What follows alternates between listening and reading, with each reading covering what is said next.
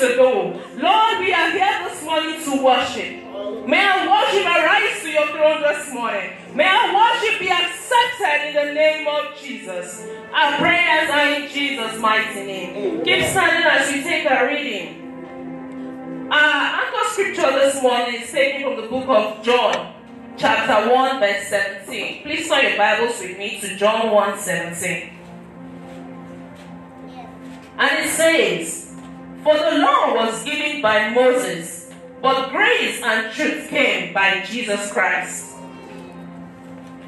Our next scripture is taken from the book of Colossians, chapter 1, verse 18 and 14. I read in Jesus' name. Who had delivered us from the power of darkness and has translated us into the kingdom of his dear Son, in whom we have redemption through his blood, even the forgiveness of sins. Praise be the name of the Lord. Let's have a seat in the presence of God. Our topic this morning is rescued by grace. Hallelujah. Rescued by grace. What does it mean to be rescued? To be rescued means to be free from confinement or bondage. To be rescued means to be saved from danger. To be rescued means to be delivered from evil. This morning, deliverance is coming upon someone in the name of Jesus. What does grace mean? Grace is the unmerited, undeserving favor of God. So to be rescued by grace is to be unmeritedly undeservingly saved by God. For today, we'll be looking at grace in two phases saving grace and the deliverance of grace. Hallelujah. Hallelujah. Amen. Is somebody happy to be in the presence of God? Amen. Can you give Jesus a loud shout of praise? Hallelujah. Amen. Saving grace. We look at the story of the woman caught in the act of adultery in the book of John, chapter 1, verse John chapter 8, verse 1 to 12. The scribes and the Pharisees brought this woman to Jesus and said she was caught in the act of adultery. And going by the law of Moses, she is supposed to be stoned to death because adultery then, even now, is a grievous act. And so this woman was brought to Jesus in order to tempt him to know what will be done, what Jesus will say. And then when they asked him, Master, what should we do to this woman who has been caught in the act of adultery? He did not say anything to them, rather, he, told, he was just writing on the floor and writing and writing. At the point, he stood up and said to them, He that is without sin should cast, he that is without sin should cast the first stone at her. And the Bible recorded that from the old to the youngest, everybody left the woman. And he turned to her and said, If they couldn't cast stones at you, if they cannot condemn you, I cannot condemn you. Go, your sins have been forgiven. Go and sin no more. Hallelujah. The saving grace of God. When grace comes upon the person, it doesn't matter what you have been doing, it doesn't matter where you have come from, it doesn't matter the sins of the past. When the grace of God come upon you, your sins are washed away. You are made whole. You are cleansed. This morning, the grace of God is coming upon someone. The grace that cleans from every transgression is coming the life of, of is coming upon the life of someone this morning in the name of Jesus. Amen. Amen. Amen. We also look at the saving grace of God in the aspect of Noah. If you read the book of Genesis, chapter 6, verse 8, it said, But Noah found grace in the eyes of the Lord. Noah existed in a time where the world was filled with sin. Everybody was committing atrocities here and there. And it grieved the Lord that He had created man. It repented the Lord that He had created the earth because the heart of man was totally evil. Everything they were thinking about was filled with evil. And he repented the Lord. But when he turned and looked at Noah, he Noah found grace in the sight of God. And because he found grace in God's sight, he was saved. His family was saved. And even when the flood came, God instructed him to build an ark that preserved him and his family. Praise the Lord. Praise the name of the Lord. This morning, grace is coming upon someone. The grace that saves and preserves in the name of Jesus. Amen. The second aspect we'll be great, we'll be looking at this morning is grace that delivers. In the Bible reading that our sister took this morning, the book of Daniel, chapter 1, chapter 3, verse 1 to 30, sorry. The story of Shadrach, Meshach, and Abednego. We see how they were bound and thrown into the furnace of fire. How the king Nebuchadnezzar punished them for not bowing down to his God. But they believed in their God. They believed that their God will deliver them, that their God will save them, and then they stood firmly by their God and stood firmly by their decision. And even when they were casted into the furnace of fire, they came out unscathed. Not even a hair burnt, not even the smell of fire was found on, on them. Grace delivers. When you put your trust in God, when you put your faith in God, the saving grace of God will deliver you. I don't know what challenge you're going through right now. I don't know what you think you're facing. But I'm here to tell you this morning that the grace that delivers Shadrach, Meshach, and Abednego will work for you this morning in the name of Jesus. Amen. Amen. Amen. This morning we're going to be very brief. Hallelujah. Amen. Amen. We also look at the story of Joseph in the book of Genesis chapter 37. Joseph was a young man whose life was filled with ups and downs from his family. They hated him, sold him into slavery, and then he went to his master's house. The master's wife was also trying to implicate him, but grace delivered him. Grace delivered him from his siblings. Grace delivered him from Potiphar's wife. And grace took him from prison to palace. Amen. This morning, grace is taking someone to their place of rest. I don't care how many years of labor you have been going through, but when the grace of God comes upon you, you find favor. Favor is coming upon the life of someone this morning in the name of Jesus. Amen. When the grace of God comes upon, upon a person, it translates the person from who he currently is to who he is supposed to be. Amen. When the grace of God comes upon a person, protocols are suspended.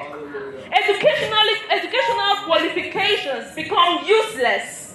Connections become useless, needless. Because when grace comes upon a person, it just elevates the person. This morning, elevation is coming for you in the name of Jesus. Amen.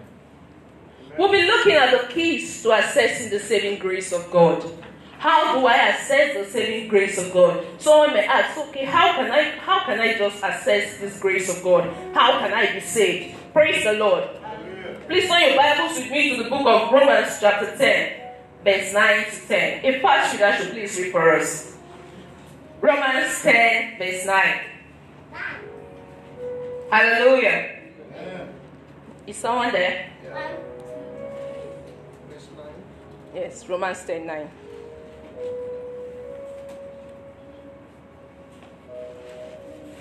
If thou shalt confess with thy mouth the Lord Jesus, Lord and shalt believe in thy heart that God hath raised him from the dead, thou shalt be saved. Hallelujah. If thou shalt be- confess with your mouth the Lord Jesus and shalt believe in your heart, the first step to accessing the saving grace of God is by confession. When you say with your mouth, when you confess it with your mouth, and then you believe it in your heart, you shall be saved. So the first step of accessing the saving grace of God this morning is by confession. And the next step to accessing the saving grace of God is to believe. We saw in the stories we have read, um, even in the book of Daniel, chapter 6, when Daniel was cast into the lion's den, we saw how he stood firm. He believed and the Lord his God did not fail him, he saved him. So if you believe in your heart that God was that God raised Jesus from the dead, you will be saved. If you look at the book of Acts, chapter 16, verse 30, when Paul and Silas were in prison, arrested, and then they, they were singing and dancing, and there was an earthquake that broke their chains, and everybody was free. The jailer saw this and he was astonished and came to them and said, Sir, how can I be saved? How can I be saved? And then they said to him, Believe on, on, on the Lord Jesus, and thou shalt be saved. So when you believe in Jesus, when you believe in his saving power, when you believe in his saving grace, you will be saved. Can somebody shout a very big hallelujah? And the next step is faith. That passage you you look at it in Good News Bible, it will say faith. When you have faith, you will be saved. In the book of Ephesians, chapter 2, verse 8, it says, For by grace are ye saved through faith. By grace are ye saved through faith. We see a practical example of this in the book of, uh, in the story of the woman with the issue of blood. She had a faith in her. She said to herself, If only I can touch the hem of his garments, if only I can get close to the master and just touch him, I believe that I will be healed. I believe that I will be saved. And then when she did that, Jesus turned to her and said, Woman, your faith has healed you. Your faith has made you whole. Hallelujah. This morning, someone, I don't know what the problem is. I don't know what that situation is, that stubborn challenge in your life that has kept you doubting. I'd like you to know this day that there is no situation impossible for God. Rise up to your feet as you take the matter further.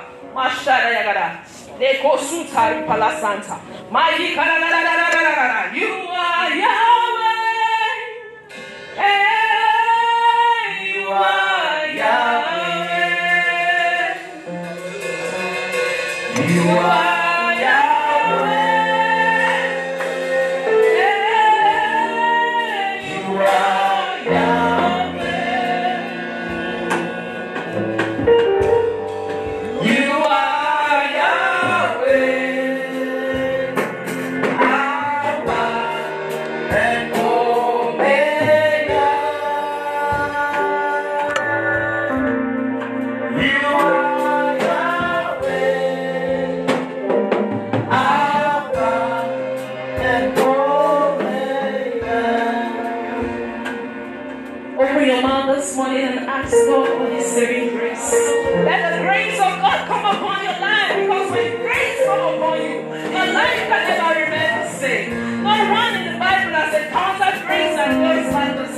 The and say, Oh, let your grace come upon me this morning. Let your grace come upon me this morning.